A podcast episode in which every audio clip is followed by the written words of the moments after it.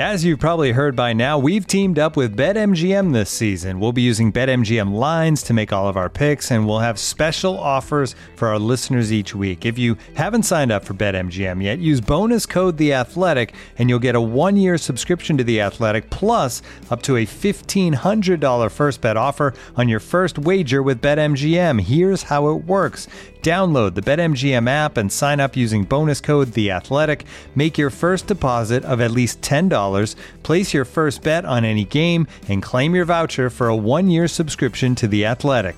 See BetMGM.com for terms. U.S. promotional offers not available in D.C., Mississippi, New York, Nevada, Ontario, or Puerto Rico. Gambling problem? Call 1-800-GAMBLER. Available in the U.S. Call 877-8-HOPE-NY or text HOPE-NY 467-369 in New York. Call 1-800-NEXT-STEP in Arizona. 1-800-327-5050 in Massachusetts. 1-800-BETS-OFF in Iowa. 1-800-270-7117 for confidential help in Michigan. 1-800-981-0023 in Puerto Rico. First bet offer for new customers only in partnership with Kansas Crossing Casino and Hotel.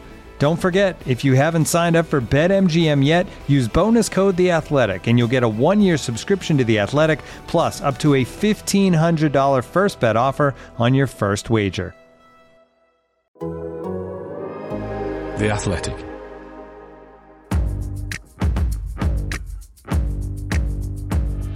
Live from the wreckage of a game called football, it's the Totally Football Show. Today, Agnelli, Perez, Glazer and co make a bold bid for something never seen in football before, making UEFA look like the good guys. With the rest of football united against them, we get the latest score after the first day's action. Meanwhile, Jose Mourinho available. Who'll be the first in Europe to snatch him up? I said, Jose Mourinho available. Who'll be the first in Europe to snatch him up? And Bayern, with Hansi Flick, good Bayern, will Spurs snatch their replacement? We take a look at that, some of the quaint old timey traditional contests still running, like the Copa del Rey final, and rant and fume and more in this Totally Football Show in association with Paddy Power.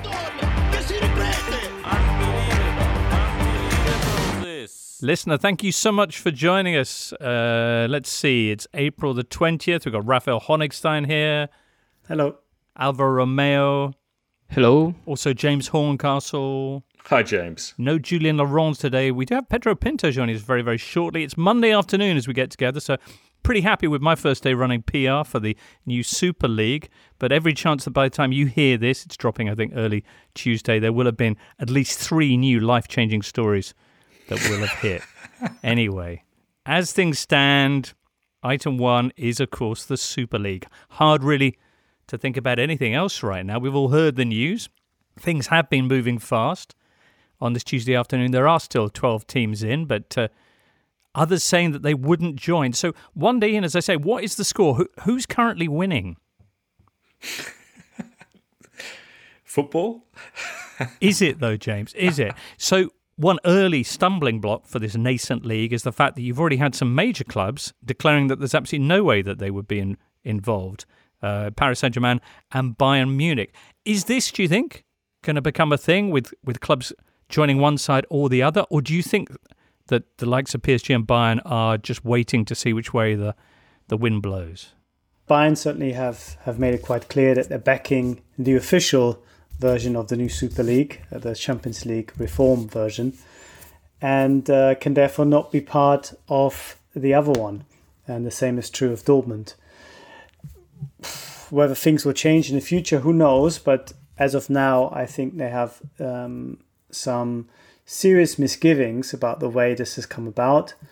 I think they're not 100% sure that this is commercially viable.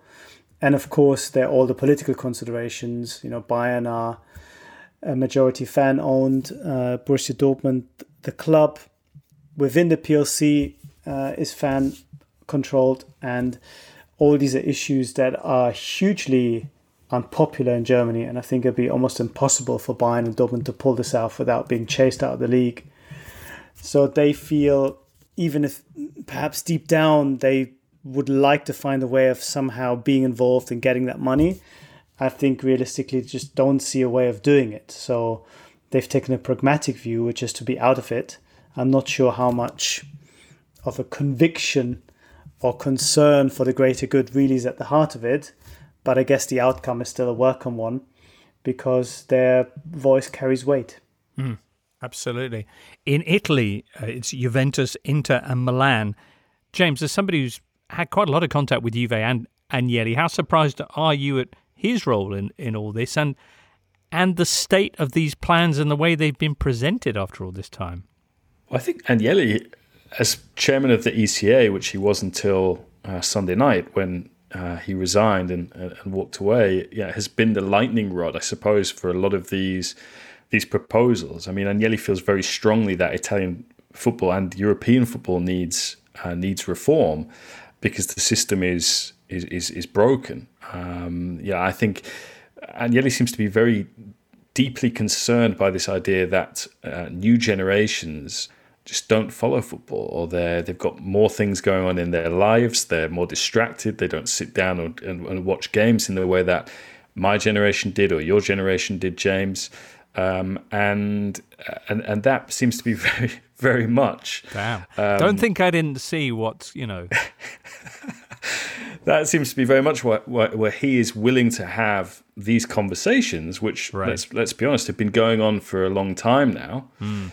And after having so long to talk about this, I mean, I was very disappointed by the branding. Um, uh, and, uh, and if that's the amount of effort that's gone into the the logo, which uh, let's not let's not beat around the bush here. The colors were pretty much the same color scheme as the Champions League. Um, they're that sort of blue and pink kind of thing going on you know what's what work have they done on the numbers? Because I think uh, unless they have uh, a uh, a media backer, someone who is is going to help them distribute this um, this league, um, someone who's going to help them finance it, because ultimately J.P. Morgan is is putting up money for them, and they're going to expect a return on their investment. So how how are they how are they going to get that at this moment in time? Um, you know, I don't know unless a a Facebook gets involved, the YouTube gets involved, and Amazon gets involved. Obviously, we've seen Amazon make forays into into broadcasting football recently, um, but at the moment, there's no clarity on on where this European Super League would be shown. Um, and surely they must have had talks or be in discussion with a media partner if they were to to do what they've done, which is to to, to essentially go out on their own. A reaction continues to be vehemently against the idea. You've got a Premier League meeting due to be held on Tuesday with only 14 clubs, not the six Super League ones. In Spain, Alvaro, I see some big players coming out against it. Real Betis on their website taking the three renegade sides out of their division standings, which coincidentally puts Real Betis into third place, which Yes, I know. Uh, Sevilla will win the title, by the way, so I don't know if Betis fans will be liking that very much. Ah. But uh, you know, uh, I was thinking that nothing about the Super League is very surprising here. I mean, uh, football fans, people, uh, your Twitter followers, uh, this podcast, uh, fan base, each reporter we know, and we know how they were going to react about this. And normally the reaction has been rather negative, or if anything, there has been this. Okay, tell me more reaction, but it hasn't been positive. And yet the clubs have done it, you know, uh, despite the negative reaction. 12 clubs uh, have gone ahead with it, and uh, it makes you think that if they do it, it's because they have everything well settled and they know exactly what they are doing, you know. Uh, they knew that there was going to be a negative reaction and they have gone with it, with the proceedings. And uh, the reactions in Spain to this Super League have been so predictable as well. Javier Tebas um, literally was saying that the gurus of the Super League PowerPoint are exiting the darkness of the bar at 5 a.m. You know, uh, in a very very spectral uh, comment. Then uh, you got um, La Liga saying that this was pretty much unacceptable uh, and that they will do everything in their hand to, to stop it, you know. Uh, but the truth is that uh, Real Madrid, Barcelona, and Atletico de Madrid, they've been plotting this for years, and uh, Florentino Perez is going to be the president. He's going to be the president of this, the president of Real Madrid. And it's astonishing the lack of criticism that Florentino Perez is getting for this. And now, by the way, I kind of understand why he rushed the elections for Real Madrid, which is something that I thought I was going to talk about uh, today, but not in relation to the Superliga. Basically, Florentino Perez called elections on the 1st of April, and last week he became Real Madrid president because there was nobody who had the time to prepare an opposition, a candidacy, and present himself for the election. So, Florentino now you think that it's logical that and it's obvious that he didn't want to have these elections for Real Madrid in June because he knew that the Super League was on was going to be on top of the table. That would be the main, main subject, and probably many Real Madrid socios would uh, oppose to it. But now that uh, Florentino is the president of Real Madrid, uh, he can be the president of the Super League, and mm. no one is going to oppose that. Uh, so he's got four years ahead of him to basically rule Real Madrid and uh, probably rule the Super League as well. I don't know if this is 100% sure, but there is a likelihood that Barcelona and Real Madrid will have to pass through their own assembly to validate to play in the Super League or not. So this is an important thing as well. Let's don't forget that Atletico de Madrid, since it doesn't belong to the members, uh, wouldn't have to do that because uh, it's a regular enterprise like any other club. But Barcelona and Real Madrid, they are still different. James raising the notion that this plan that they've been hatching for years, possibly even decades, might not actually be that economically watertight. This is an organization led by Agnelli Perez and Joel Glazer. So, what that means about its kind of management and its acumen, I don't know. Rafa, what's your take on the viability of the Super League? Well, it all depends on on how it's going to come about. Because if the National League say yes, you can do that, but then you can't play for us anymore, I think that the clubs would not survive this.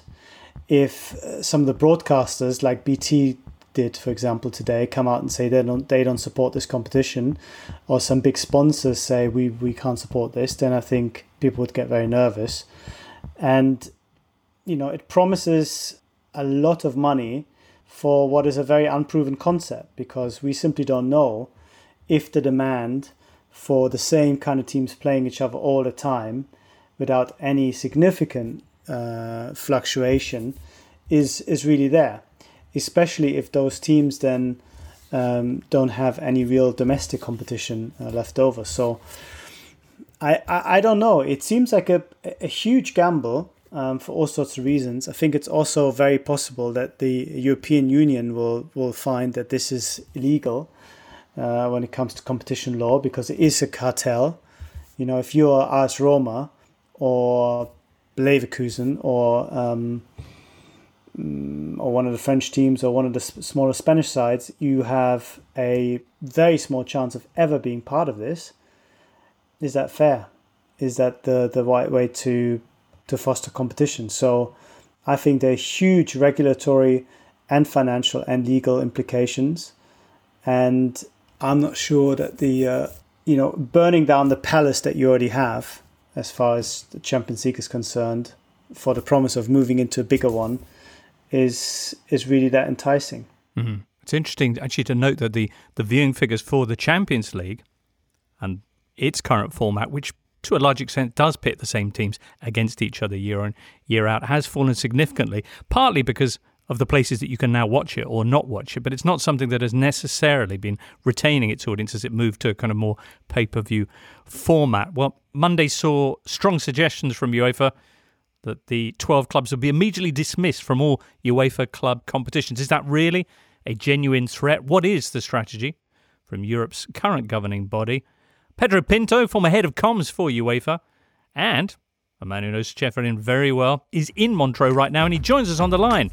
This is the Totally Football Show, part of the Athletic Podcast Network. Pedro, first of all, thanks so much for joining us on a busy day. Um, there's been talk of kicking clubs out of tournaments this season. Is that real?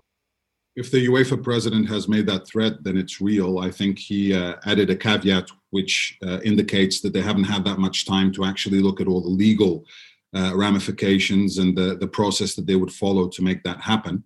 Um, but um, having a look at the way the UEFA competitions are, are organized, um, they they do own the right to admit clubs uh, who need licensing to uh, uh, participate, and and I would think they'll they'll look at ways and they'll look at the contracts and and, and see uh, how they could sanction them both in club competitions such as the Champions League, Europa League, and the new Conference League, and and also the the, the Euro and and and other competitions that that they organize. So um, uh, I think if it wasn't an option, then the president certainly wouldn't have made that threat. He's not that kind of person. Okay. Uh, what is the mood there? And to what extent were they slightly underwhelmed by the first responses from their sister uh, governing body, FIFA? So I would start with disbelief. Uh, when I landed in, in Switzerland, the, the bomb was dropped shortly after. And considering that uh, the European Club Association had agreed to the format changes that UEFA uh, proposed and then presented today on Friday afternoon, to find out that suddenly 12 of those clubs who had allegedly agreed to that deal had basically ran away, um, there was disbelief. Um, after that, I think it was very much a switch into a, a solution oriented plan, focusing on the solution and not the problem. And uh, at this morning's executive committee meeting, um, that there were very strong words uh, uh, from the exco uh, relating to the way that these clubs should be condemned, and and and we saw that in the press conference from the from the president afterwards, whether it's calling them the dirty dozen or saying that they spat in the face of everybody who loves the game. Um, really uh, uh, um, uh, accusing people like um, Ed Woodward and and Andrea Agnelli of being liar, liars and not being able to be trusted. Um, so I think I, I think that there is there is very much an open war at the moment, and it'll be interesting to see what the next steps are. Uh, UEFA have obviously taken a fairly strong public position. Behind the scenes, what is the strategy? I'd be lying if I knew, uh, uh, James. I think here is where the real work starts. So it's speaking with lawyers, speaking with uh, stakeholders to see uh, what can be done, uniting the ones who did not break away. And uh, I, I, think UEFA believes that there's strength in numbers, and numbers are on their side. And I think the reaction from fans is very encouraging. The reaction from stakeholders is encouraging, but the reaction from a lot of players who have uh, come out and, and, and supported uh, the uh, open football pyramid uh, that is under attack. We're talking about the integrity of the game suddenly being questioned and uh, private equity money thinking that they can buy a game which has existed for, for centuries. And perhaps some of these owners that aren't familiar with the history of European football should uh, brush up on their Google skills and Wikipedia skills and, and have a look, and then maybe they'll uh, uh, understand the, the reaction that we've seen from the football community. How how realistic do you think the prospect of intervention from the EU, for example, might be? I think there's a, a, a realistic uh, prospect regarding the, the, the, unanimous support that the, the UEFA president uh, has received in, in previous uh, meetings that they've had uh, to guarantee competitive balance and open competition. Um, I, I, do I do think that there's a lot of pressure on FIFA. Going back to a, a previous question, uh, there's a lot of pressure on FIFA uh, to be stronger in their words and to be a little bit more concrete on what their uh, sanctions could be as well. Because um, FIFA President Gianni Infantino will speak at the UEFA Congress on on Tuesday, and uh, Aleksander Ceferin definitely uh, passed over a hot potato to him saying that he expects that that condemnation so i do think james and i i understand what what you mean uh, uh, when you mention bodies like fifa like the european commission like the european union i think football legislators need to have a look at what can be done legally um, to to ensure that football competitions remain open to all. Hi pedro. Can you explain the timing of this? Because the clubs, the big clubs who were still part of the ECA at the time agreed, or at least signaled their agreement to the reforms, only then to change their mind or at least come clean a day before. It is a strange way of doing it. They could have just said all along they don't agree the reforms and just gone by themselves. What's what's happened? Is there one? Is there any way of explaining why this has come about in this weird way? It's crazy. I think we all cover football for for enough years to to understand how weird this whole process has been, where the president of the ECA turns off his phone moments after telling the UEFA president that any speculation about a super league is rumors and saying that they have agreed to the conditions and disappearing and going off and being quoted in a press release for the new Super League 48 hours later. I, I can't explain it. Uh, I, I initially thought, like maybe you did, that it could be a bargaining tool to get better uh, conditions for the new cycle of the, the Champions League from 2024. But that's not the case. You have a look at the at the statement and the the quotes, and they're breaking away. This is what they've decided to do. The question is, after the, the backlash from from UEFA, from governments, from fans, from players, uh, if if all of those clubs will hold their nerve and turn their back on on their communities and and, and follow the path of of the dollar. What do you think, Pedro? Do you think in six months we'll be looking at a totally raised, a, a, totally changed football landscape, or will we be talking about that weird week back in lockdown in April when some clubs tried to do a coup and it didn't work out? You're putting a lot of pressure on me and my crystal ball here, James. Uh, but, uh, I hope it's the latter. Um, and, and, and, and the UEFA president today uh, kept the door open for some of these clubs to come back uh, once they see the mistake that they've made. Uh, let's see if that happens. Uh, uh, and again, I think that there's a huge uh, cultural factor at play here with many of these owners being American and, and, and perhaps not seeing the big deal about a closed league like most of the leagues in the States are. Mm. And, and clubs who are in dire financial straits who see this as their salvation uh, to balancing the books. And that ultimately will speak louder. But how many of them will it be and how long before they realize people will get tired of watching them play each other without uh, uh, the, the sanctioned support of any organizing body? It's an interesting point about the American league structure, the likes of the NBA or NHL or NFL, of course, hugely successful and closed shops. But there's a there's a difference there. And James, uh, you had an interview recently with Jim Pallotta, who was owner of Roma, isn't anymore, and as such was slightly freer perhaps to talk about these things. But I think one thing that's key to all those leagues is that they have a they have a kind of inbuilt rebalancing system, which is the draft, which wouldn't exist in uh, the Super League. So you would essentially have this incredibly stagnant pool. I don't know uh, uh, how much excitement people find about watching old firm games anymore when they, they face each other all the time. I wonder how much it would be the, the same way. What was Jim Pallotta's take on this, though, James? Well, I mean, Pallotta was very frank that he had talks with a uh, another organization which was looking to set up a super league what four years ago remember there was that document leaked that had certain founding members uh, named on it i think there's an element of fomo uh, for some clubs in in signing up on this in that they don't want to be seen to miss out i think it's it's interesting to see the positions of Paris Saint Germain uh, and the two German clubs uh, and how differently their finance are structured and how that might have motivated their decisions to decline uh, an invitation.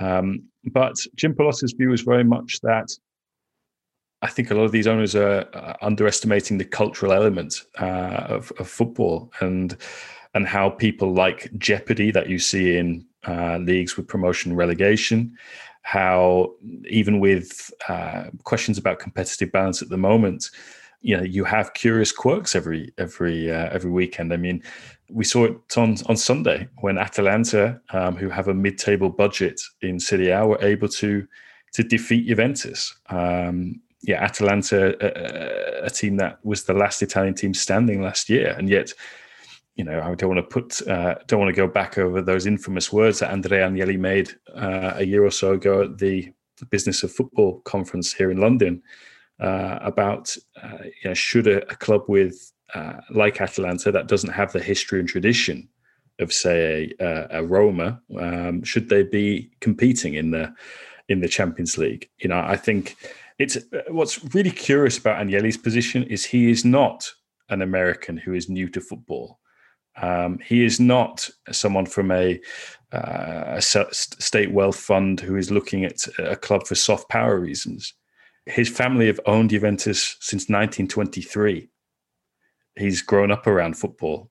He should understand it better than most. So uh, to, to to to see him be at the forefront of these these discussions for the last five years and take this decision, I think is is um, to follow. I think because I think that's one of the curious things uh, recently about about about this decision is when it came to talking about the reforms of the Champions League. He was like promoting this Ajax idea, very keen to signal that the Swiss model was an Ajax idea. And I think now at the moment it very much feels that this is US and Florentino Perez led. And so, yeah, I find that whole dynamic equally equally fascinating. But I think for for for these clubs to believe that um, yeah, people's experience, what new fans want from football is essentially a EA Sports FIFA 15 minutes of football. You know, me and Rafa, Rafa will pick Bayern, I'll pick PSG, and we'll play each other. I, I, I don't think that works in the real world. Uh, I might be wrong. I might be a 37 year old man who's grown up, uh, grown up watching football a certain way, and people younger than me think differently. But you're you're it's curious. you're a legacy fan, uh, James. But I do wonder um, whether there's been any talk about whether the Super League will have VAR because if they were to drop that, that could be a game changer in terms of public support. Uh, just wondering. Um, you, you, mentioned that uh, Infantino's talking uh, in Switzerland on Tuesday to the UEFA conference, Pedro, and there's the Premier League meeting on Tuesday. I'm sure there's a billion other things that are going to be happening this day as well. What do you think the next kind of decisive staging post in this story will be?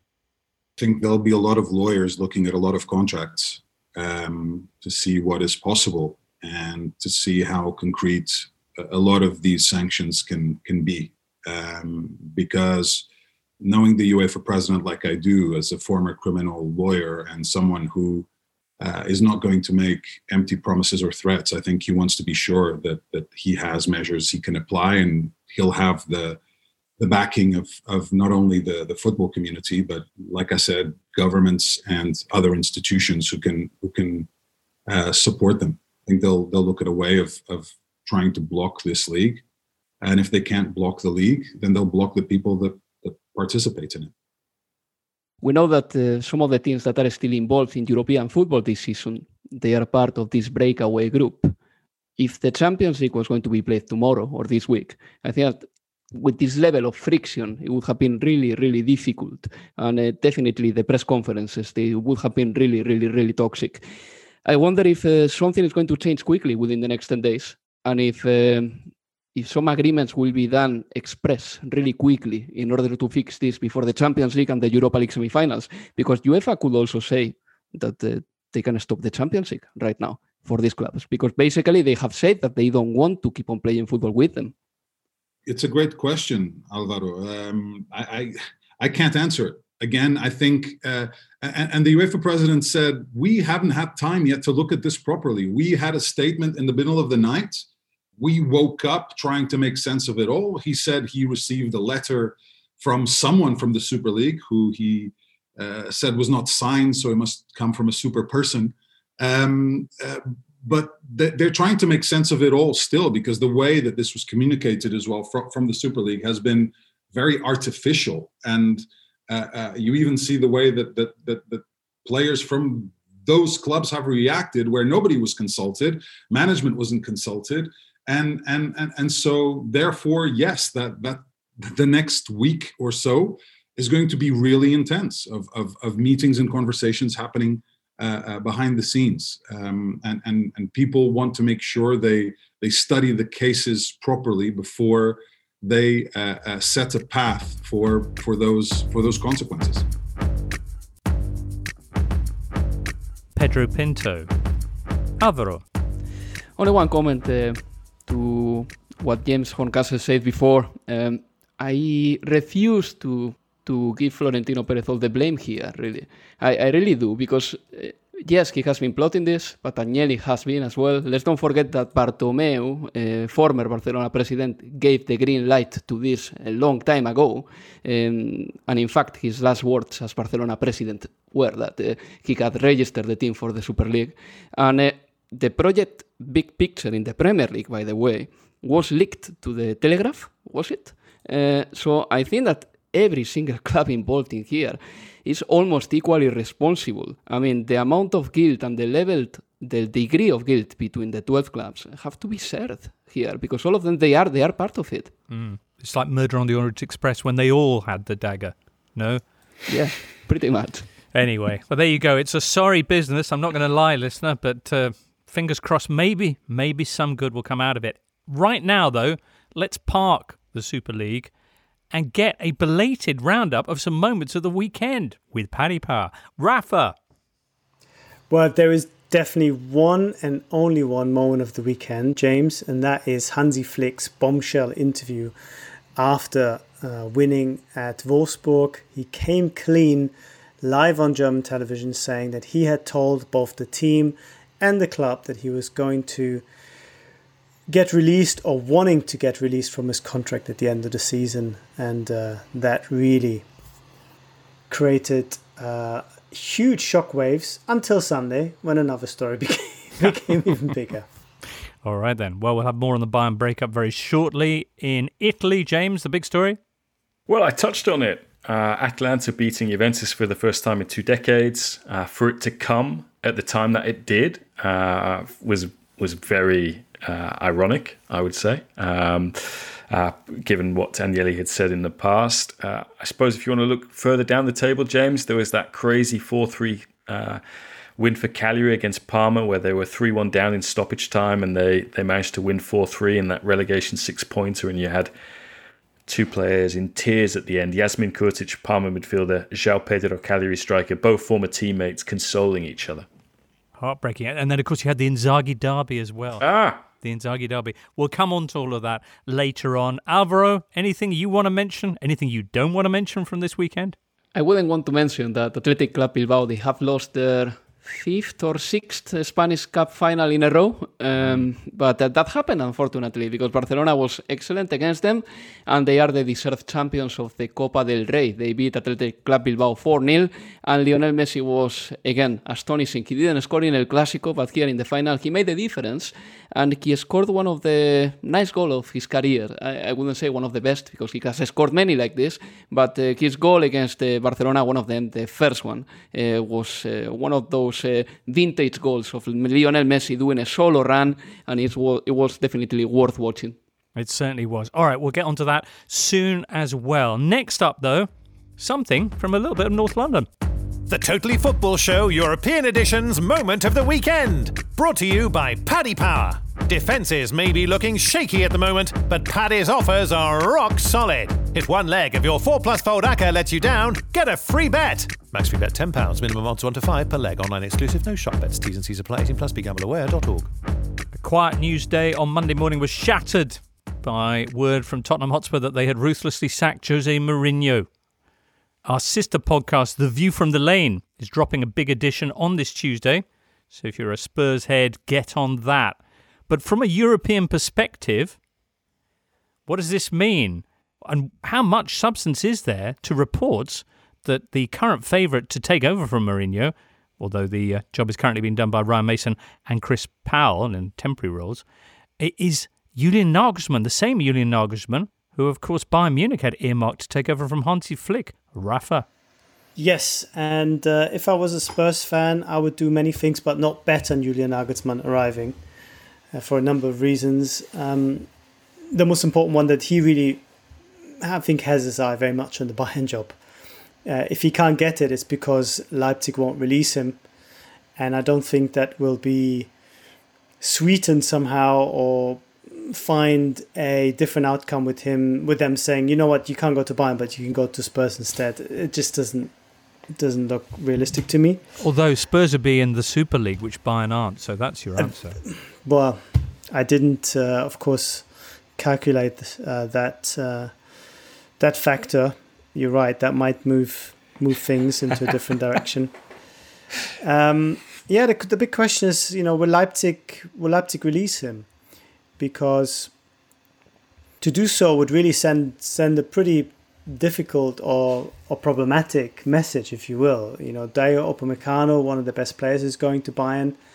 If you let the manager go as well, then what kind of signal does that send to the rest of the squad? What does that do for your ambitions to be one day, if not Bayern equal, Bayern's equal at least, you know, a real rival, a real competitor? And the de facto owner of the club, um, Dietrich Mateschitz, I think is is ambitious and doesn't want to be just the number two in German football. So, how you know steadfast will they be in their refusal? Will it come down to money? Will they just say to themselves, "Okay, we will say no unless Bayern will pay a sum that is for managers so huge that we can somehow justify it." Um, in front of ourselves and to the to the squad. Uh, there is talk, loose talk, I should say, un, unsubstantiated talk about a 20 million euro fee that might make it easier for him to leave. There is no release clause or anything like that. Um, I still think there's a very good chance he'll go to Bayern simply because two out of the three parties want it to happen, as far as I know. But it's also not a foregone conclusion, and Leipzig might well be so stubborn and um, and and dig in that Bayern have to look elsewhere. At which point, the whole Hansi Flick departure has a different dynamic because there's one thing losing Flick to gain Nagelsmann, which is something I think that would be, if not welcome, then at least accepted in the dressing room and among the fans. It's quite another if you lose Flick, who was the most successful Bayern coach in recent history, and then get only somebody else in as a caretaker or I don't know who who's not nearly as exciting a name as Nagelsmann is. So a lot of pressure on the board and especially on Hasan Salihamidzic to get Nagelsmann in, to nail him. Okay. If you will. Right. Jurgen Klinsmann also mentioned in connection with the Spurs job. I imagine that that's not something seriously uh, in prospect.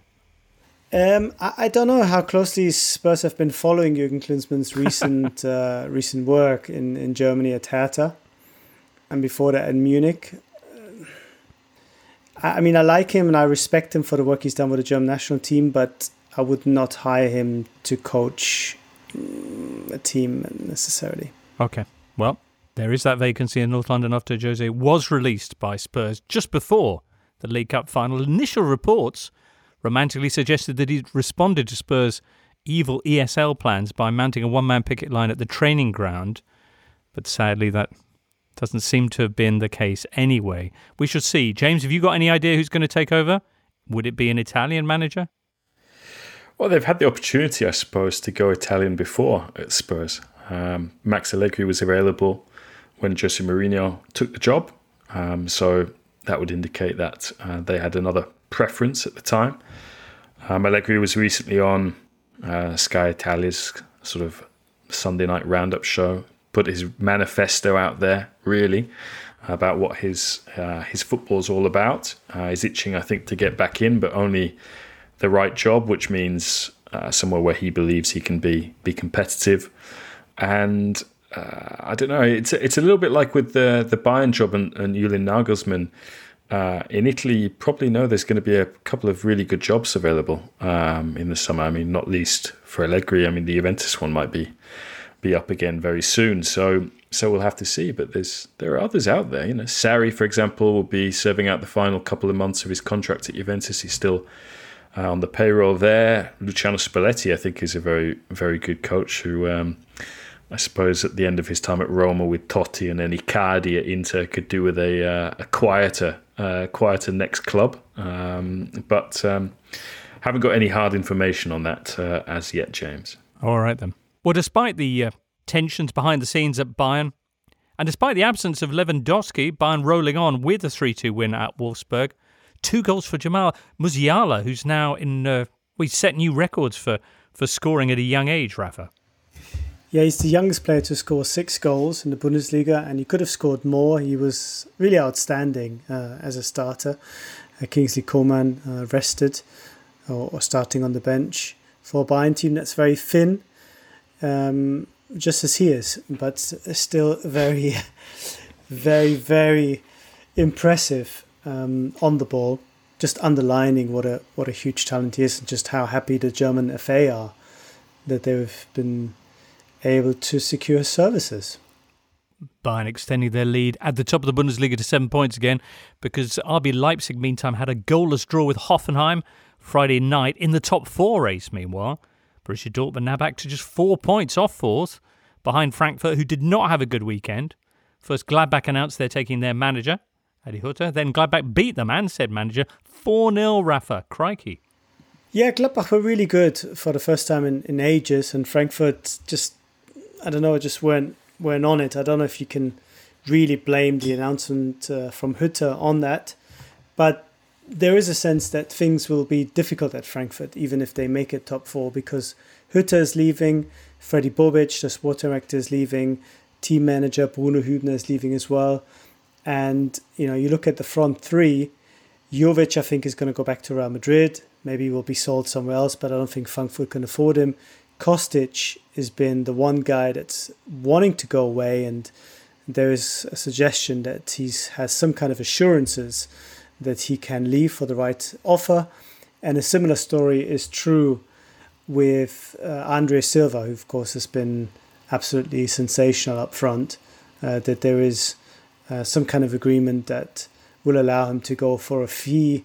Maybe it's not a release clause, but it is, you know, a figure that's affordable to clubs who might take an interest. So I think things will be difficult, and I think that might be the reason why Hütter, uh, back in March during the international break, decided to leave to, to Gladbach. Because if you look at the table, it's it looks like a strange move, but maybe he realizes that uh, he's taken this this team as far as he can, and things will might get worse even in the Champions League next year. Mm. If if they even make it that far, uh, Frankfurt, because four points the margin. Dortmund looking back in form with a four-one victory against Werder Bremen. Nice jerseys, Rafa, that they were wearing, and a lovely brace from Erling Haaland, ending his seven-game goal uh, drought for club and country. Archer Archie Rhind-Tutt asking Erling about his goal drought afterwards.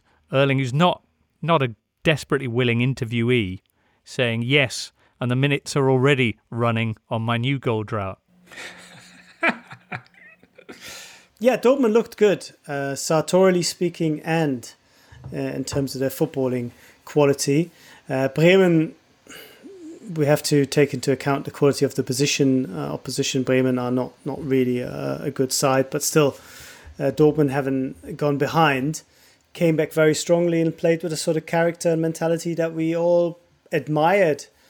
Uh, certainly in the first leg against City, where they, um, you know, really turned up for a change, and there is a hope at Signal Iduna Park that over the next five games, if they can continue to play to their strengths uh, with consistency, with focus, that uh, fourth spot might not be beyond them after all. And of course, they can still win the German Cup. So, a really tricky, tumultuous season that included Favre getting fired and all these sort of things might uh, yet head for a happy end later on, but they need to really find that consistency now that has eluded them over the last three years. Okay, four points the margin, five games to go. The next round of matches is coming up uh, this midweek. Next up, though, we're going to head over to Spain for that Copa del Rey final. So it's the business end of the season, and we need some results quickly. Welcome to the Liverpool Q2 offside. Let's brainstorm. Hendo. Well, I spoke to HR and they got spare training and development budget. How about a new training ground? We tried that, it's too windy. Robbo. Uh, how about with a word, good performances? Oh, for, no idea is a bad idea. Let's uh, let's take it offline, yeah? Trent. Well, Gareth won't pick me. And uh, I need results, not excuses. Yes, Liverpool need results, but have they left it too late? Check out the Paddy Power site for the latest top four markets. Paddy Power. 18 plus, begambleaware.org. T's and C's apply. This episode is brought to you by Michelob Ultra, the official beer sponsor of the NBA. Want to get closer to the game than ever before? Michelob Ultra Courtside is giving fans the chance to win exclusive NBA prizes and experiences like official gear, courtside seats to an NBA game, and more. Head over to michelobultra.com slash courtside to learn more.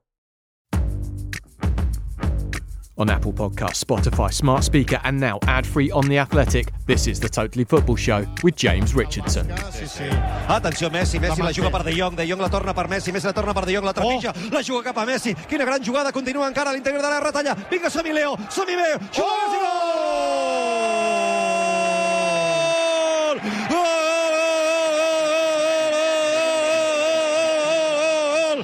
gol! Woof. Barcelona taking on Athletic Club de Bilbao, Alvaro, their second final in as many weeks. This one a very one sided affair.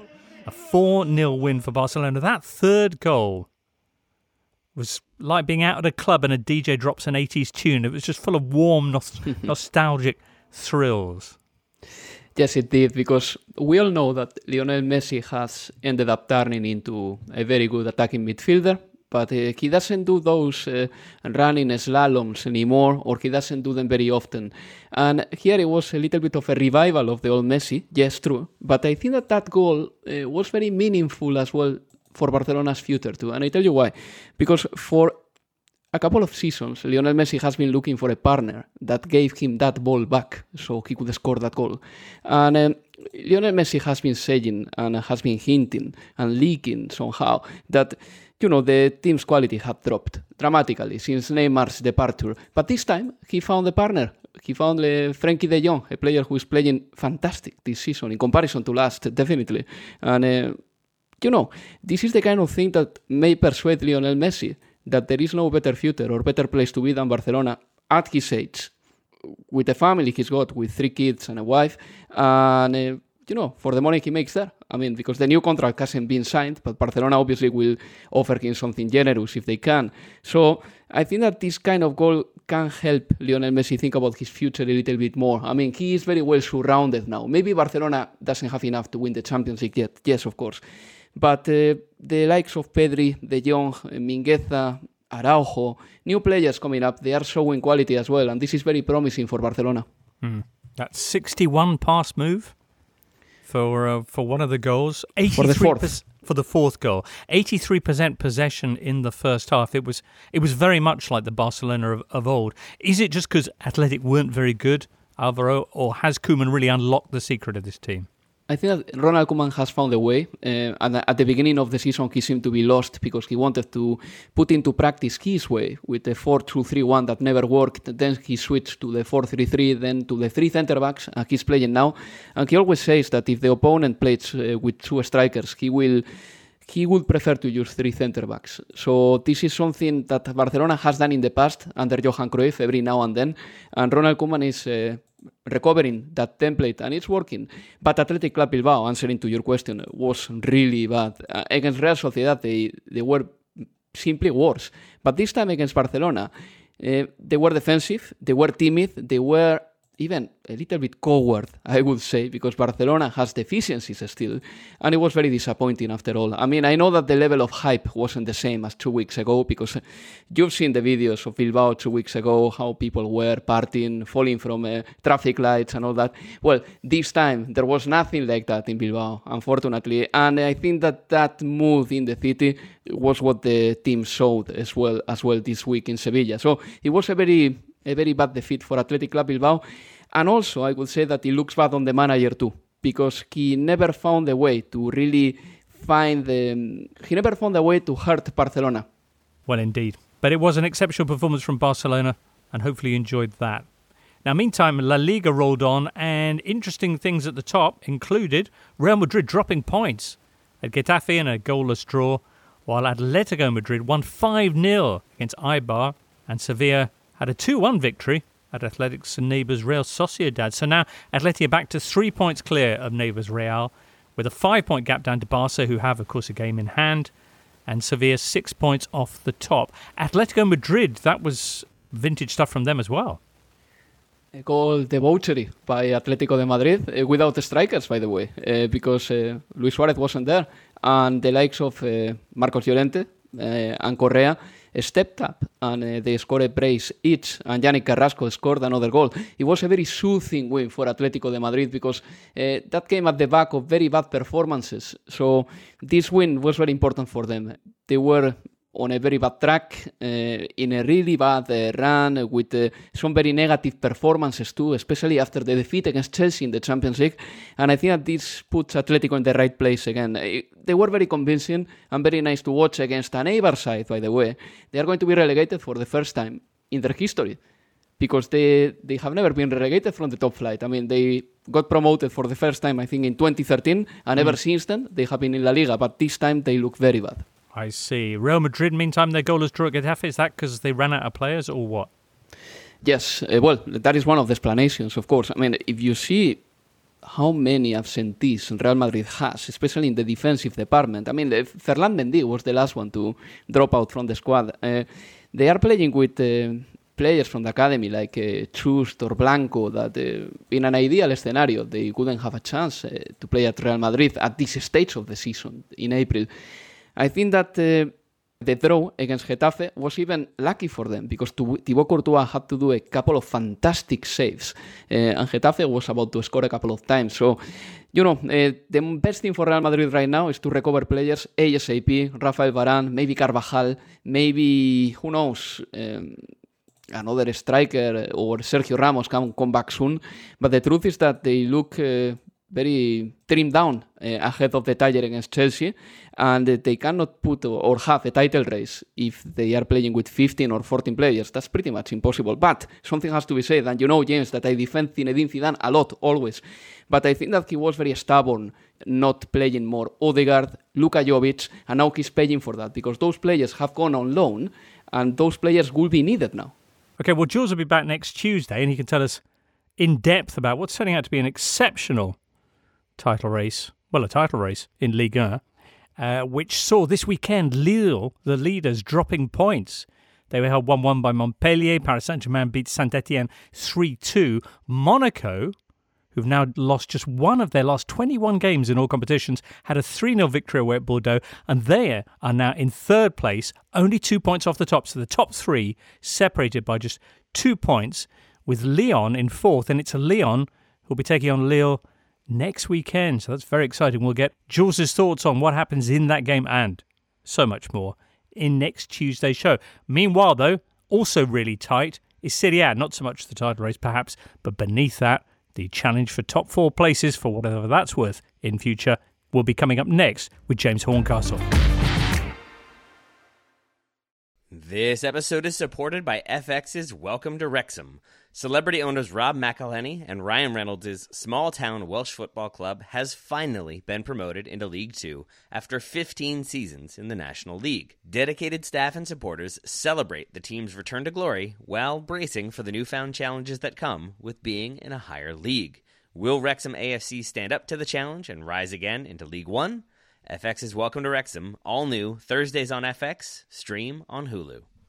Looking for an assist with your credit card, but can't get a hold of anyone? Luckily, with 24 7 US based live customer service from Discover, everyone has the option to talk to a real person anytime, day or night.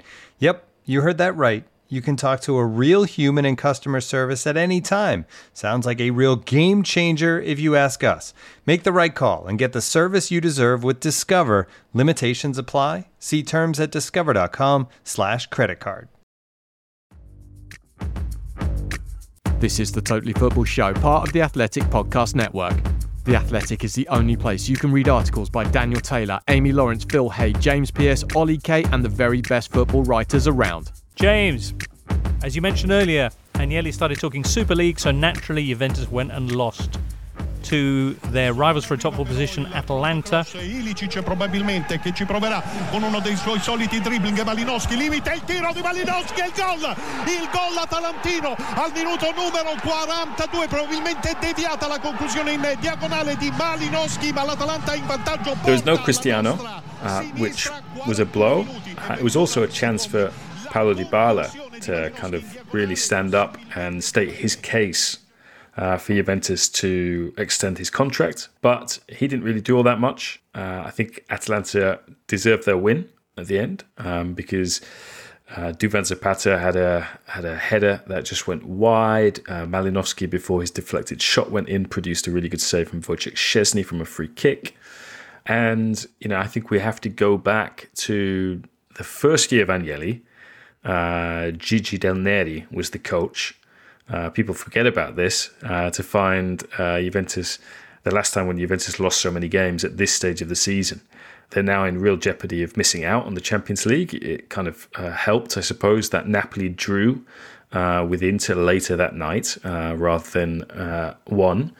But again, it does feel that Pirlo is, is hanging by a thread.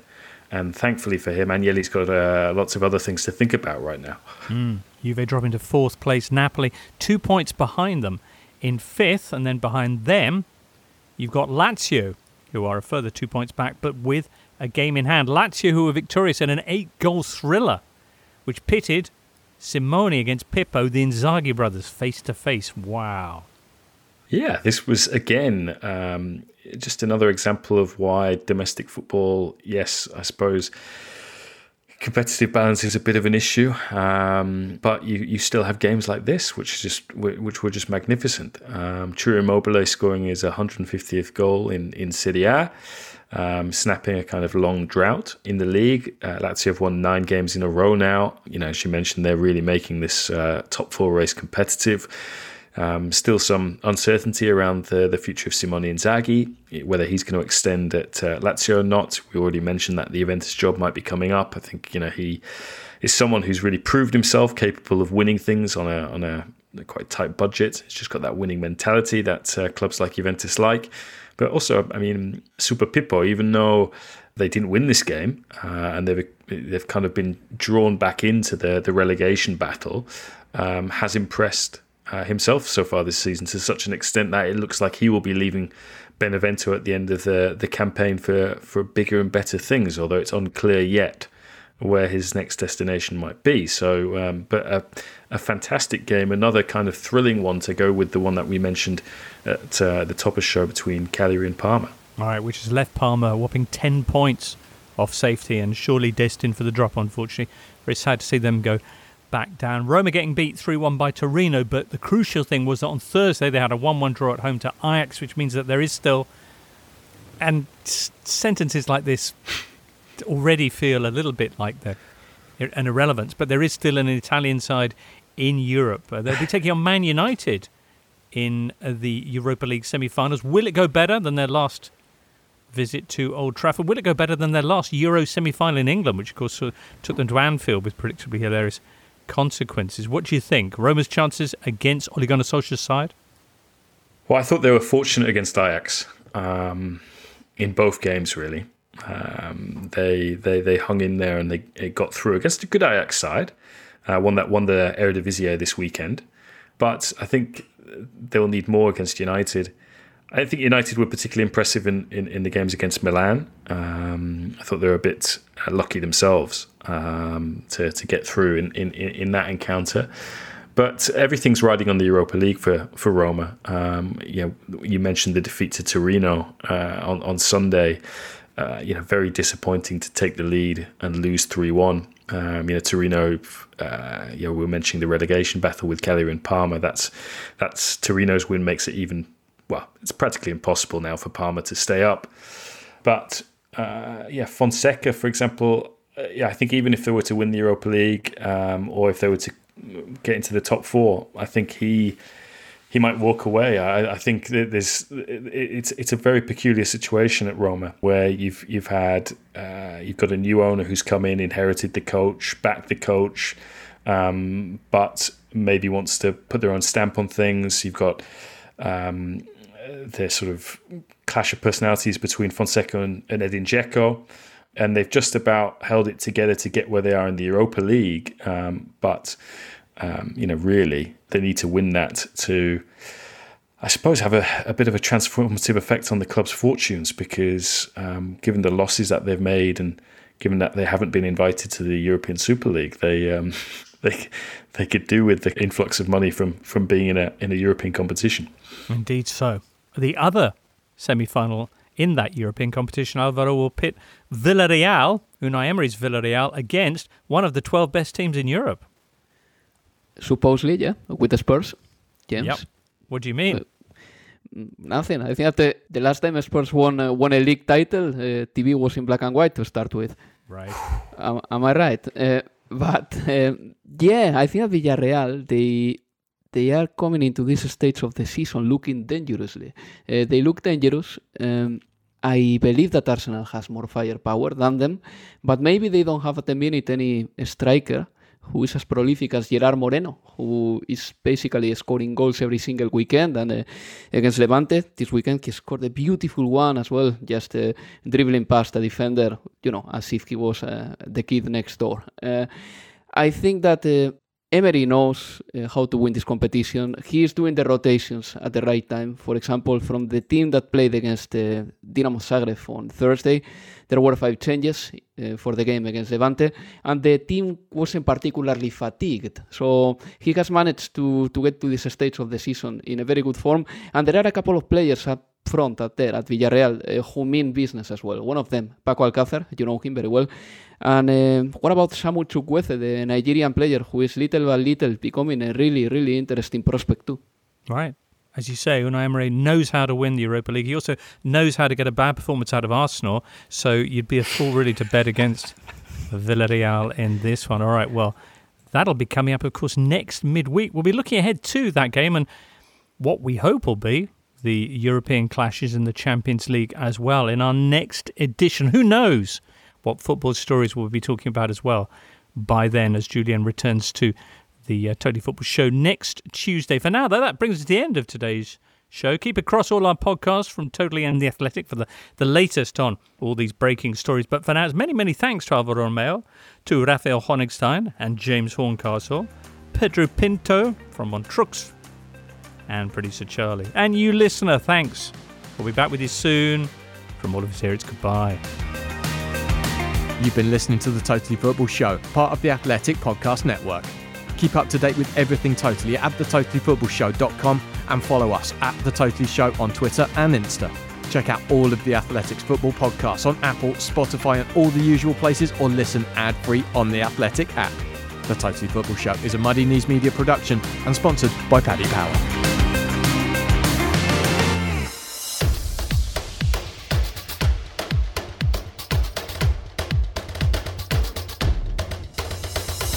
Brought to your ears by The Athletic, I'm Adam Hurrey, and Football Cliches is the podcast you never knew you needed. Every week, to quite unnecessary depth, we examine the words, the phrases, the accepted wisdom, the mannerisms, the habits, the gestures, the symbols, the sounds, and the smells that everyone takes for granted in football, but which really are the glorious glue that holds it all together. For example, have you ever really listened to the Football League goals roundups? I mean, really listened to them? Because they all sound pretty much like this. Team X went into this game with just one win in their last 13, and when Team Y took the lead inside four minutes at Stadium Z, the home fans were probably starting to fear the worst. But Striker A had other ideas, and this game turned on its head in the space of five minutes midway through the second half. First, a smart finish from the edge of the box brought Team X level, and he repeated the trick on the hour mark to bring his tally for the season to 22. By now, Team X were in the mood, and although striker A squandered a gilt edged chance to complete his hat trick, on loan Dutchman winger B made it three with a curling effort from long range. Team Y's misery was compounded in stoppage time when midfielder C's late challenge on fullback D saw them reduced to 10 men. An afternoon to forget for manager E's men then, but Team X will hope they have finally turned a corner under caretaker boss manager F. Listen to Football Cliches wherever you get your podcasts and also ad free when you subscribe to The Athletic. The Athletic.